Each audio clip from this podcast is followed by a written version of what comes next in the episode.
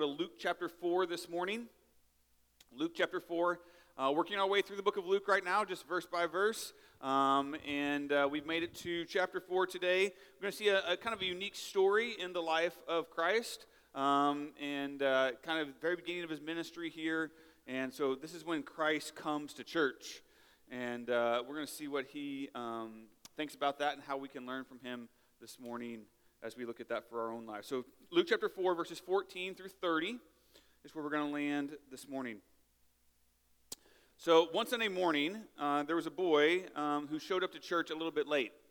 And uh, the the knowing that he was usually, you know, pretty prompt and pretty on time, his teacher asked him, like, Johnny, is there is there something wrong? Like, there's something going on? Do you need do you need something? And he said, No, no, it's it's fine, ma'am, not really. He said, I was I was gonna go fishing this morning, um, but my dad told me I need instead I need to get up and go to church. And so the teacher was pretty, you know, pleased with that and impressed that, you know, Dad kind of held the line on that. He's like, all right, that's great. That's awesome. Did Dad explain to you why it's important to go to church on Sunday rather than go fishing? He's like, yeah, he did. He told me he only had enough bait for him. Hopefully that wasn't your dilemma this morning. Uh, hopefully uh, you are here on good terms. Um, but there are lots of different reasons, right, that people go to church or don't go to church at times. And um, today, I want us to look at a time that Jesus went to church and why he went to church and why he thinks it's important that we go to church, and do a little assessment for ourselves this morning, kind of wrestle with an important question. I think sometimes, especially if you kind of grew up in this setting or even if you're new to Christianity, maybe we don't even think about it, we just take for granted, and that's the question of, why do I come to church? Like, why do we do this? Every Sunday, show up here. And like, why even bother? Why do I come to church? And we're going to see what we can learn from Christ this morning in that. So let's go ahead and look at verse fourteen, Luke chapter four. Here we go. And Jesus returned in the power of the Spirit to Galilee, and a report about him went out through all the surrounding country. And he taught in their synagogues, being glorified by all. And he came to Nazareth, where he had been brought up. And as was his custom, he went to the synagogue on the Sabbath day, and he stood up to read. And the scroll of the prophet Isaiah was given to him. He unrolled the scroll, and he found the place where it was written, "The Spirit of the Lord is upon me, because he has anointed me to proclaim good news to the poor. He has sent me to proclaim liberty to the captives and recovering of sight to the blind, to set at liberty those who are oppressed, to proclaim the year of the Lord's favor." And he rolled up the scroll, and he gave it back to the attendant and sat down. And the eyes of all in the synagogue were fixed on him, and he began to say to them, "Today this scripture has been fulfilled in your hearing." And all spoke well of him and marveled at his gracious words that were coming from his mouth. So the first question we want to look at this morning is, do I come to church to encounter God? Do I come to church to encounter God? So it starts here, the first verse says, Jesus returned in the power of the Spirit to Galilee. So let's set that up in the story here, right? So he's returning from the wilderness temptation experience that we studied last week, where he's out in the wilderness for forty days, right, being tempted by Satan. So he's coming back from that, and he's still walking here in the fullness of the Spirit. That's why it says he returned in the power of the Holy Spirit here. And it says that he, the Spirit led him to go to Galilee. So geographically here, Galilee is like the northern region of Palestine, okay? This is north of Judea, north of Jerusalem, north of kind of like the main center of Judaism at this point in time, right? And so this was kind of like the, the more rural, backwoods area. Like, this wasn't like the main place where things were kicking, right? This was, they were known for agriculture and herding and fishing and things like that. And this is the region, Galilee is where Jesus grew up. This was kind of his, he grew up most of his life in this area. He's going to do most of his ministry. As we look at the, uh, go through the Gospel of Luke, he's going to be doing most of his ministry in the region of Galilee. Right, so it's all set, setting up for this right here. And, and notice what the Spirit led him to do as he returned to Galilee. It says that he started teaching in the synagogues. Okay, so let's talk about for a synagogue for a second and what that is and what that means, okay? At this point in time, the synagogue was the place of worship for God's people, right? It kind of changed throughout history, right? So it started way back when they first came out of Egypt, Moses had, was led to, to build the tabernacle, right? And that was the first place of worship for God's people. Then eventually they built the temple in Jerusalem, and that became the primary place of worship for God's people for centuries. And then once they got exiled and sent out of Jerusalem, they were dispersed all over the world. They started building synagogues in each town where there were enough Jewish people to have a weekly worship service. And at this time in history, that was kind of their church. That was where they would gather each week on the Sabbath for worship.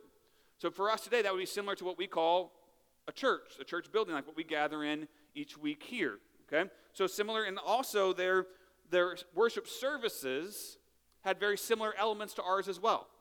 They would have singing, they would have praying, they would read some scripture, someone would give a, a teaching on that scripture or a response to that scripture. So very much modeling, the church modeled very much after the synagogue coming out of early Judaism in the way that we worship. And so that's what Jesus was going to in this passage, right?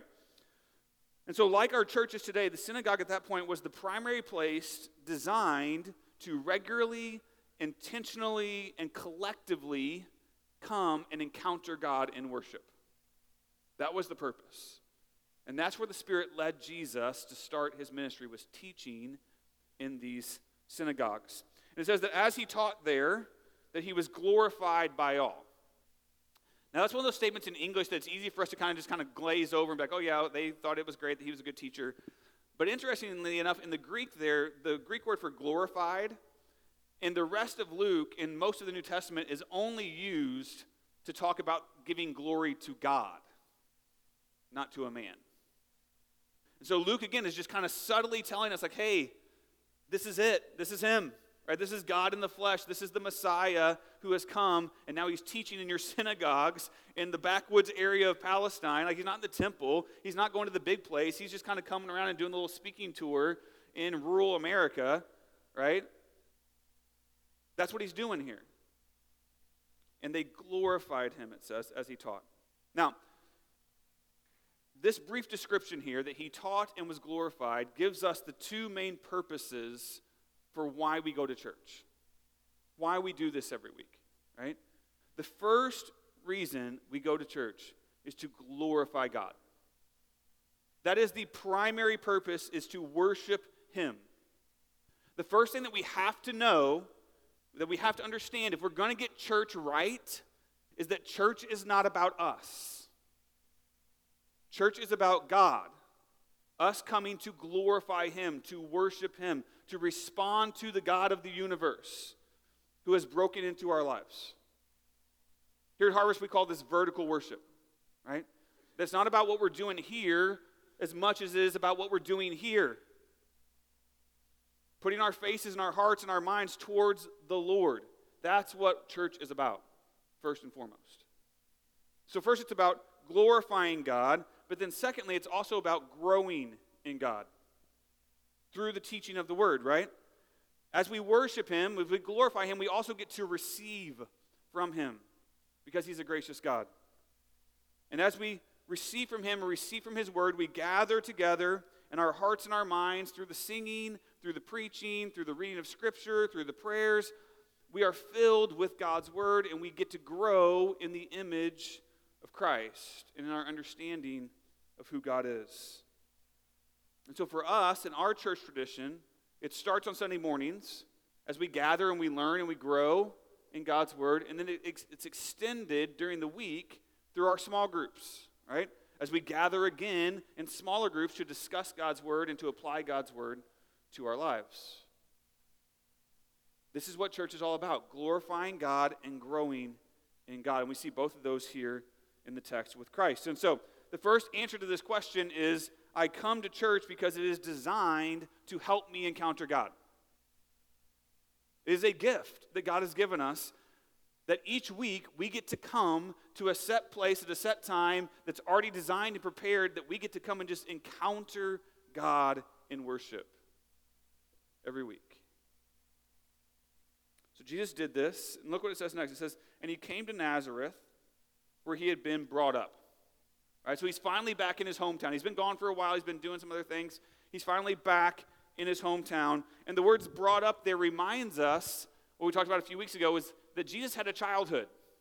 Like, th- like this is where he grew up, right? This is where he like first learned to to walk. This is where he first learned to read. This is where his dad first taught him to like split a log, you know, for the work. This is where he he played tag with his friends, where he broke his arm, where he worked his first job, all that kind of stuff.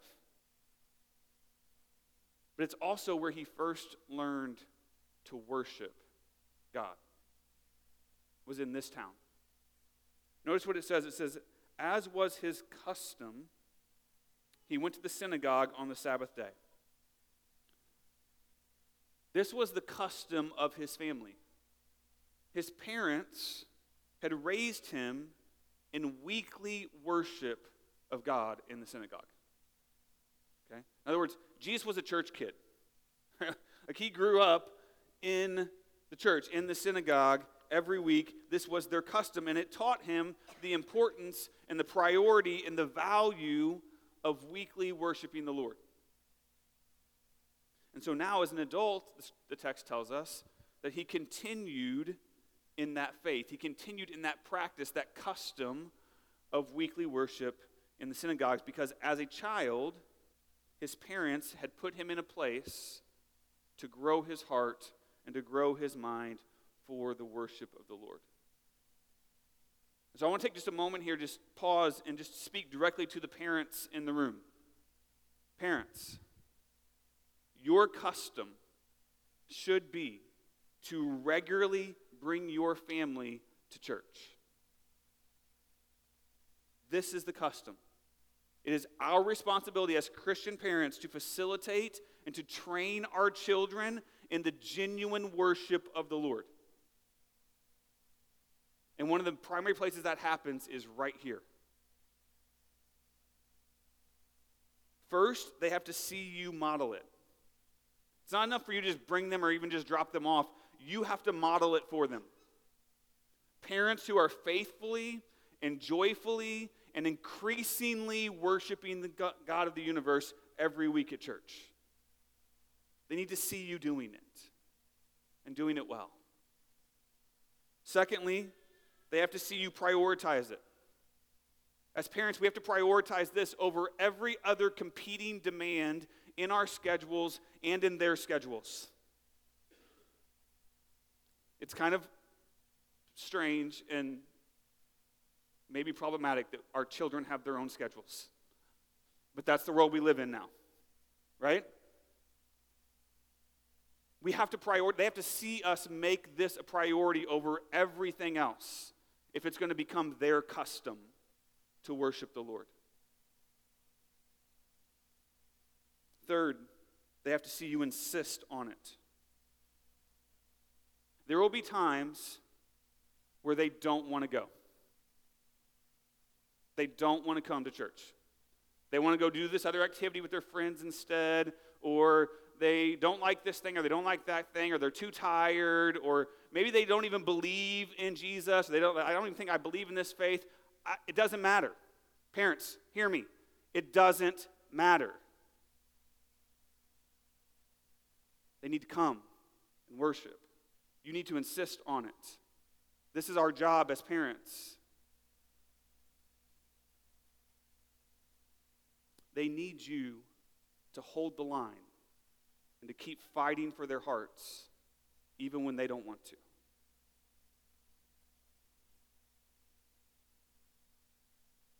Proverbs twenty-two six says, train up a child in the way he should go, and even when he is old, he will not depart from it. Now let's keep that verse in context for a moment here, right? Because it is a proverb. It's not a promise. There's a difference. You understand this difference, right? A proverb is a, a general statement of wisdom. Something that is true most of the time. It's not a guarantee. It's not a promise of God. But it's a generally true statement that we can trust in and follow. And here's the thing, parents. God does not hold us responsible for the outcome of our children's faith. Hear that again. Parents, God does not hold you responsible for the outcome of your children's faith. He does hold you responsible for how we lead and train them in the faith. We're responsible to do our part, and then what they do with what we've given them is between them and the Lord. No amount of perfect parenting guarantees that your child will love and follow Jesus. I wish there was an equation that said A plus B equals C, but it doesn't work that way. They have their own heart. They have their own mind. They have to make that decision for themselves. Our job is to lead and train and make sure that they have everything they need from us to be able to follow Jesus. I oftentimes use this picture as a Christian parent. It's, it's my greatest hope and my greatest prayer that one day my children's hearts will be a raging fire for Jesus. Right? That's what we're going for. But I also know that I have absolutely no ability to light that fire for them. Only the Holy Spirit can do that.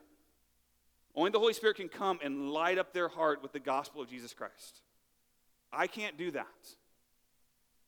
What I can do, and what I must do, is pile as much firewood and as much kindling as I can on their hearts, so that when the Holy Spirit finally does show up, that their heart goes up like that. And the way that I keep putting the firewood of the gospel on their heart is making sure that they have, that I put them in every opportunity possible to hear and to know and to grow in the Word of God. Every opportunity possible. Sundays, Wednesdays, small groups, students, kids ministry, retreats, all of it. I want them in every opportunity, in our home and outside of our home, in the church, to hear and to know God's Word. That's the job of every Christian parent. Jesus' parents did that for him. They taught him a custom of weekly worship. And now as an adult, he regularly goes to synagogue, it tells us. But he doesn't just go. Notice what he does. He goes and he stood up to read. Right? So he was an active participant, not just a spectator, not just a consumer, not just checking the box. He was coming to engage with God and engage with his word in order to worship him. This is all what it means. This is part of us encountering God at church. So the second application here for us is that we come to church because it trains our hearts and our minds to encounter God. We come because it trains us. It trains our hearts and our minds to seek and to worship and to know the God of the universe. It trains us. It trains our kids. It trains our spouse. It trains us as a family. And we need this.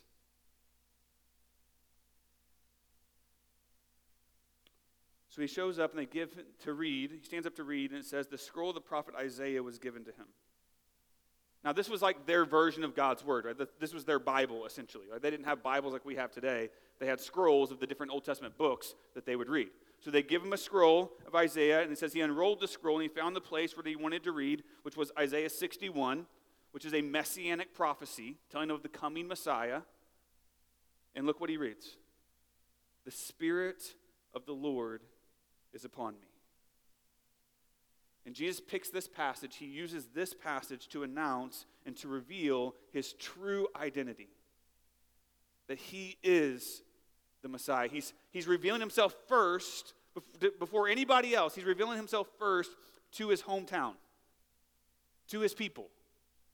Right? And he reads the whole scripture, and at the end he says, today. Not in the future, not some point. Like, I know you've been waiting on the Messiah for a while. You're thinking he's going to come in the future. No more waiting. Today. Today, the scripture has been fulfilled in me. He's telling them, I'm here. This is it. I'm the one. He's revealing his identity to them through God's word. And Jesus still reveals himself to us today through God's word. As we read, as we study, as we listen, this is how we come to know who he is. He also chose this passage to announce what his ministry was going to be all about. Look at the description, right? He says, I came to proclaim good news to the poor. Good news there in the Greek literally could be translated gospel. I claim to proclaim, I came to proclaim the gospel to the poor, and not just like to the physically poor, but to the spiritually poor, which is all of us, right? We all are in that boat. We all need Jesus. He said, I came to give liberty to the captives, those who are captive to sin in this life, recovery of sight to the blind, those who are blind to God, walking around in the darkness, liberty for those who are oppressed, oppressed by Satan and the brokenness of this world, to proclaim the year of the Lord's favor. And that's not a calendar year like twenty twenty-four, right? Like that's that's the year in, in terms of like an, an age or an era, like this new era of God's grace was coming to mankind through the person and work of Jesus Christ, through the gospel. Jesus came for people like us, who are broken, who are frail, who are languishing in sin, in rebellion against God, headed for wrath, headed for hell, in need of rescue. That's who he came for, he says. And he came and he lived a perfect and sinless life, and then he's going to eventually go to the cross and give that life to pay for our sins, to cover us, to, to rescue us from captivity and oppression. And he went into the grave, and three days later he rose back to life, proving that he was God. And offering this help, offering this rescue to anyone who would believe in him and follow him.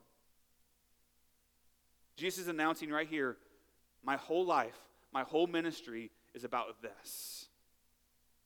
To help you, to love you, to heal you, to deliver you. Jesus came to work in our lives in the primary way that he starts to do that is through the church. Through the times where we come and his Holy Spirit meets us here and his word is opened and we get to hear and we get to learn and we get to be moved and changed by God himself.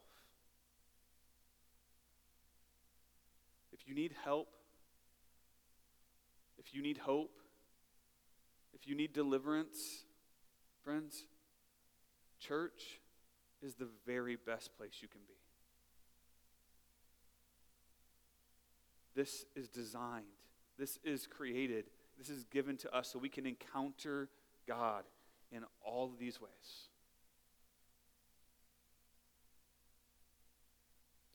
So he goes in, he reads it, he rolls it up and gives it back. It says, all eyes were fixed on him. And all spoke well of him and marveled at his gracious words. Now, it's a little misleading there in the in the English translation when it says they spoke well of him.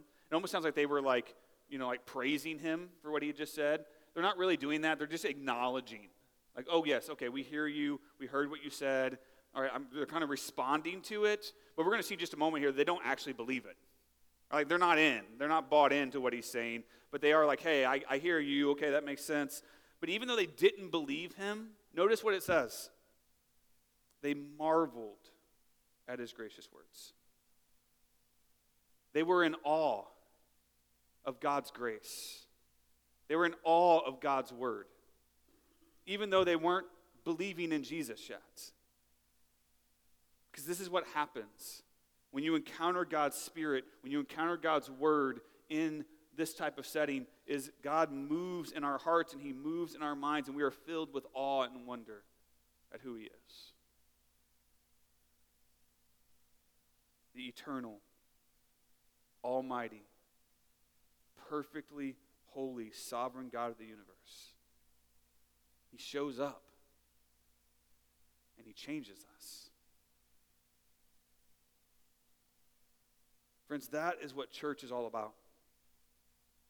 And yet, too often, we treat it as just another activity on our weekly calendar. You know, as long as I'm not too tired, from the week. As long as there isn't some other event or game or something that is more important. As long as everybody can find their shoes in the morning and get them on to get out the door in time to actually get there. If all those things happen to line up, then, then, we, then we'll go to church. If not, it's okay. There's always next week.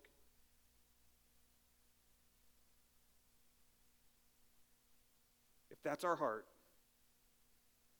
that is a lukewarm, self-consumed, sinful way of thinking about church.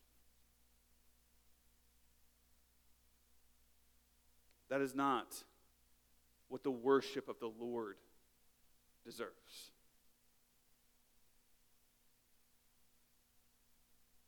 And so if that's your heart today when it comes to church, if that's where you find yourself on Saturday night or Sunday morning, I would encourage you, you need to do some serious soul searching with the Lord. You need to pray and, and, and see what's going on inside that heart that's keeping you from desiring to worship the God who is worthy of it all. Because something's not right. And listen, I'm not just saying that because I'm the pastor and I have to, and this is the church, and like, some of you are like, well, yeah, you have to say, you know, you, you want people here, the church needs the money, the whatever. The... Listen, God has provided for his church and for his pastors for over two thousand years. We'll be just fine, regardless of what you do or don't do. This isn't about me. This isn't about numbers in the church. This is about you. This is about me wanting you to encounter God every chance you have. To know and to love and to grow in the worship of God every single week. I don't want you to miss that one time. It's that good. He is that good.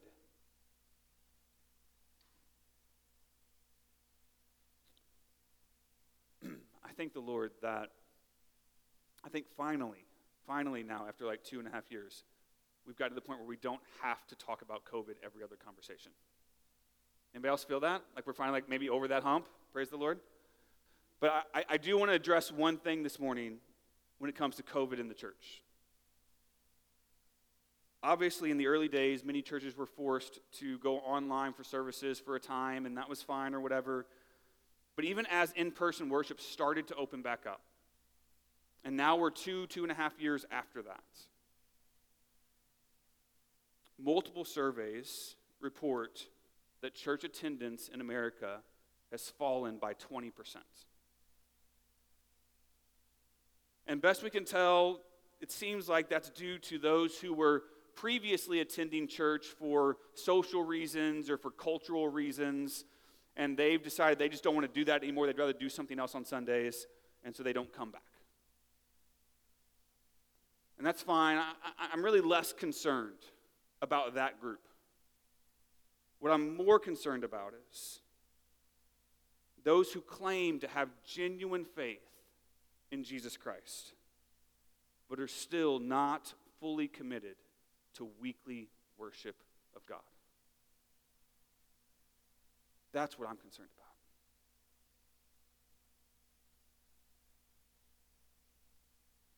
There were a lot of hard things in those first few months of the pandemic, for sure. But let me just tell you, for me, the hardest thing for me by far was not getting to do this every week. Not getting to gather with God's people in God's presence and worship. And that first Sunday that we got to come back and do this corporately, my heart was so full of joy and just tears and like, it was so good. I don't know if anybody else remembers that experience. It was so good after three months to finally be back in the corporate presence of worshiping God together. It's easy to take it for granted. But this is what God calls us to. This is why we come to church. I come to church because I get to encounter God.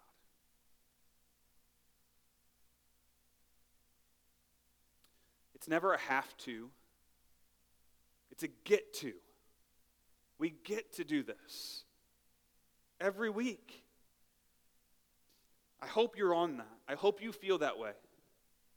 And if you don't, again, I encourage you, my, I pray. Get on your face before the Lord and figure out what's going on inside your heart and your head that you don't desire to be in the presence of God and worship every week. That should be our strongest desire.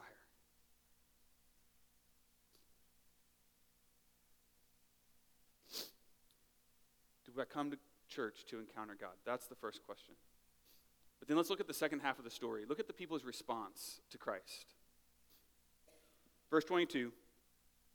So they said, "Is not this Joseph's son?" And he said to them, "Doubtless you will quote to me this proverb, 'Physician, heal yourself. What we have heard you did at Capernaum, do here in your hometown as well.' And he said, 'Truly I say to you, no prophet is acceptable in his hometown. But in truth I tell you, there were many widows in Israel in the days of Elijah, when the heavens were shut up for three years and six months, and a great famine came over all the land. And Elijah was sent to none of them, but only to Zarephath, in the land of Sidon, to a woman who was a widow. And there were many lepers in Israel in the time of the prophet Elijah, and none of them was cleansed, but only Naaman the Syrian. When they heard these things, all in the synagogue were filled with wrath, and they rose up and drove him out of town, brought him to the brow of the hill on which their town was built, so that they could throw him down the cliff. But passing through their midst, he went away." Second point this morning, do I come to church to challenge God?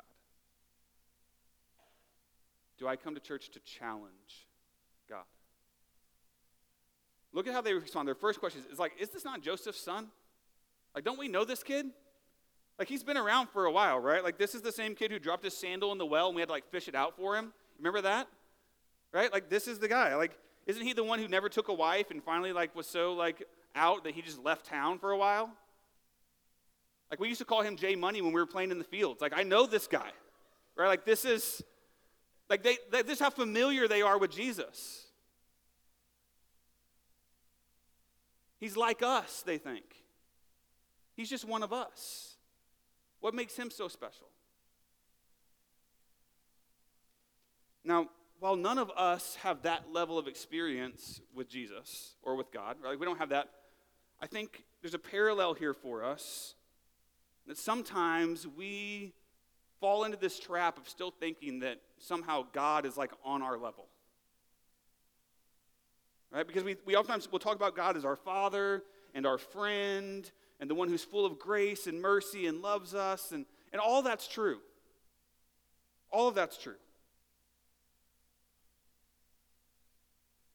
But if we only see him as that, we start to think that God is like us and on our level, and therefore we have the ability to evaluate him, to challenge him, to decide what we think about what he says or does.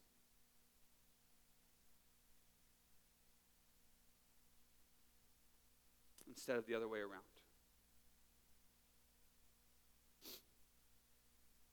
And so they're looking at Jesus and they're like, I don't I don't think you have any authority here. You're just a kid from town. And so Jesus responds to them. He says, "Hey, I know what you're thinking. Physician, heal yourself." Which is kind of a weird phrase here, but what, what he's talking about is like they're saying, if you're that, if you're really that great, if you're that awesome, if you've done all these awesome things and you've healed all these people, like, do that here. Do that in our town. Do that where, you know, in, in your own, with your own people here in your hometown. Supposedly it happened in Capernaum and all these other places. Like, do it here. Like, we really know who you are, Jesus. If you're really something different, then show us. Prove it. Do it here. See, the people, they doubted Jesus. They didn't believe him because they thought they knew who he was, that he was just like them. And so Jesus says, no prophet is acceptable in his hometown. Because of their pride, they refused to believe that he was God, that he was the Messiah. They refused to believe. And again, if we're not careful, we can do the same thing with God. We can come to church, sit in the pew or the chairs or whatever, and we can hear God, we can hear God speak, we can hear the word of God, and then we hear something we don't like or something we don't agree with, and we ignore it or we reject it, showing that our pride places us above God, as if we're the ones who get to evaluate him, rather than him being the one who evaluates us. Challenging God's position says that I am higher than him.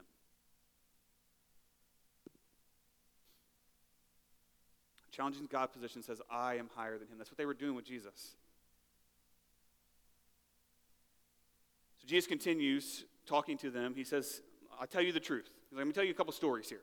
Right, I, I, maybe these will help you understand what's going on. And he tells them two Old Testament stories from two different prophets, right? First, he talks about Elijah, who was sent by God to this Gentile widow um, in Zarephath, which is outside of Judea. It was outside of the Jewish people, uh, to receive care and to receive provision during this big famine that was going on, right? And unlike those in Israel, who he didn't go to, she responded with faith in God's word. And God blessed her, and he provided for her and for her son and for Elijah, for the entire famine. That's the first story. Second story he tells them is, is about Elisha, different prophet, similar name. And in this one, Naaman comes to him. And this is the, Naaman was a Gentile general from Syria, from this foreign country, and he came with leprosy, and Elisha told him, like, hey, go wash in the river and you'll be healed. And at first, Naaman was like, I ain't going to wash in no river. Are you kidding me? Like, that's ridiculous. I'm Naaman, right? And so he had this pride about himself, but eventually he humbled himself. He goes and he washes in the river. He's healed physically and spiritually. And he receives faith from the Lord and begins to worship the God of Israel. And so Jesus tells him these two stories to illustrate two times where God found greater faith in the Gentiles than he did in the Jewish people. And these stories were a great shame to Israel. And the people understand exactly why, like, at first we might not understand why he's telling these stories. They understand exactly why he's telling these stories. Right? Jesus is indicting them for their lack of faith in him in that moment. Their failure to trust God's power. And the real crux of what they're saying here is, Jesus, we don't need you. We don't need your power. We don't need you to come around here trying to fix and help everybody. Like, you just, we're good. We don't need you. Their pride refused to believe. Again, how often How often, do, how often do we fall in the same trap? We come to church, right, only to put on a good face, and to hide our problems, and to hide our sin, and just go through the motions, because we don't want anybody to know that we actually need some help. Because we don't want to admit to anyone else or to the Lord that we need help, we need hope, we need God to move in our lives. And so by refusing to trust him and be honest about our struggles, we reject the power of God in our lives.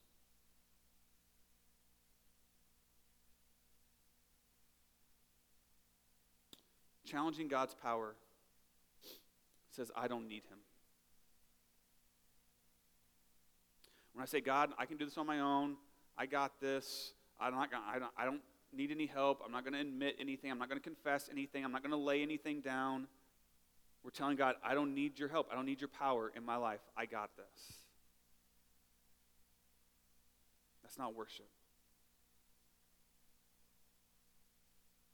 It just feeds our pride. So they hear the two stories, and then look what it says next. It says, when they heard these things, they were filled with wrath.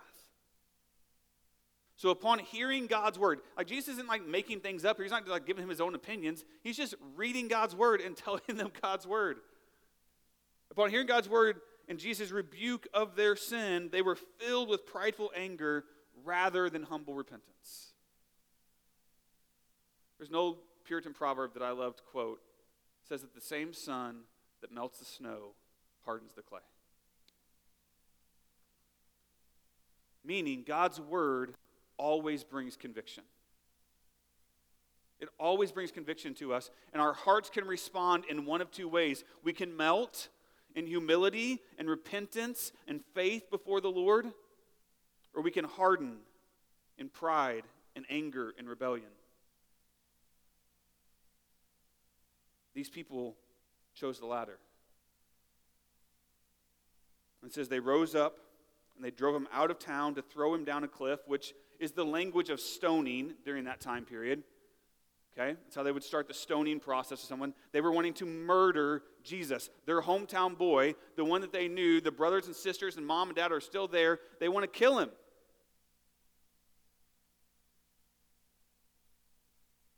Because God's word cuts deep. And it elicits strong reactions in either direction.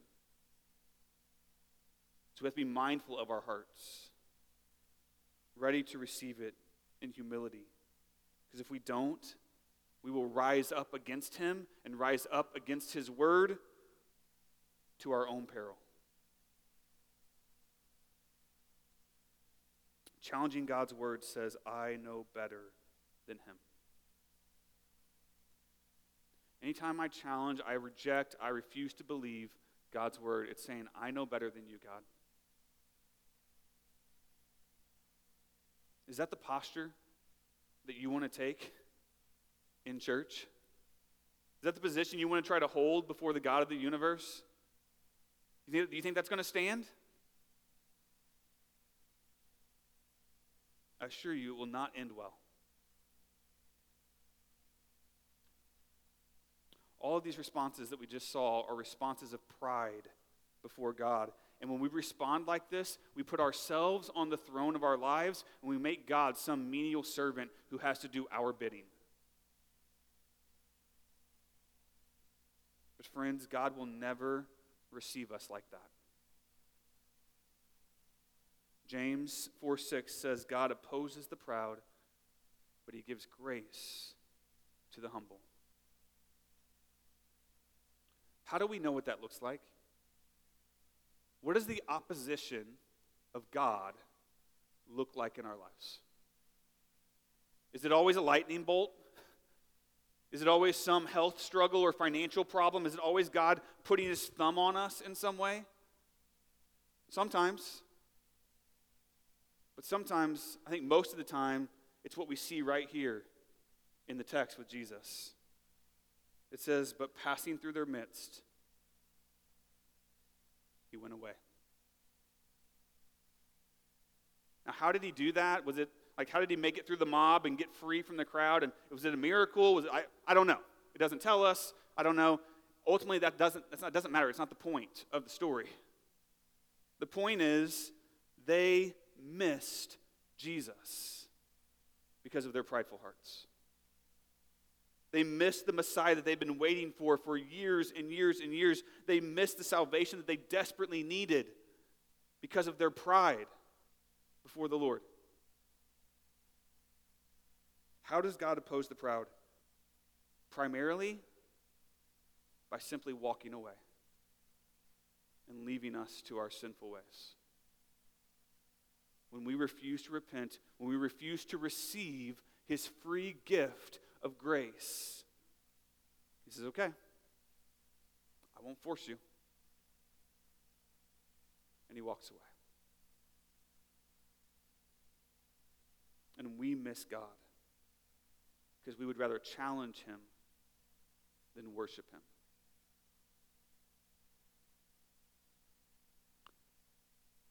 Are you missing God?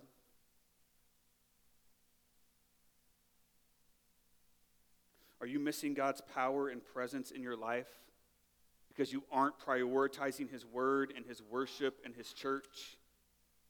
Are you missing God even if you're at church? You're here in body, but your heart is cold and obstinate and resistant, and you're just going through the motions.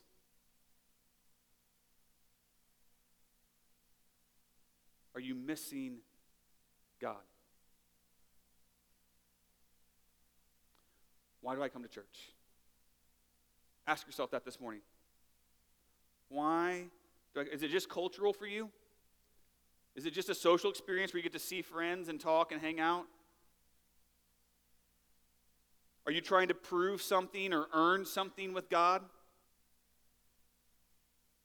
Or maybe you even resent being here.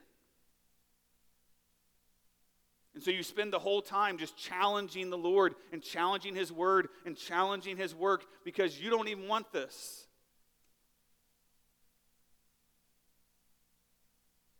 Or are you here to worship? Are you here to finally confess that you are God and I am not?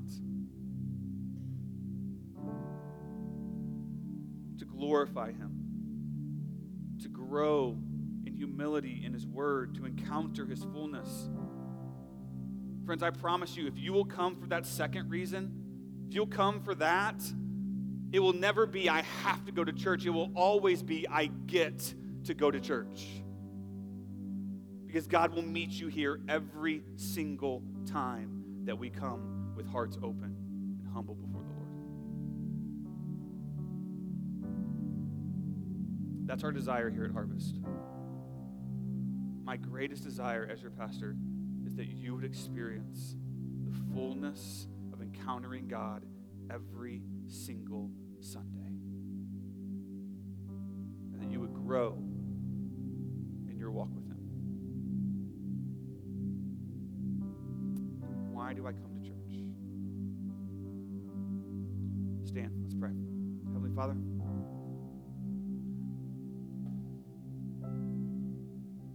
God, we thank you for the gift of your church. Thank you for calling us to worship you, for giving us an outlet to regularly encounter you and encounter your word. This is such a blessing every week. Lord, I pray, Lord, that you would stir our hearts afresh right now. You would stir us, our hearts afresh, to worship you, to grow in your word, to gather every week, to make this a priority, Lord, to be with you. Lord, we praise you. We give you glory. Glory to your name, Lord. Because you, you are the one who is worthy. You are worthy of our worship. You are worthy of all of it.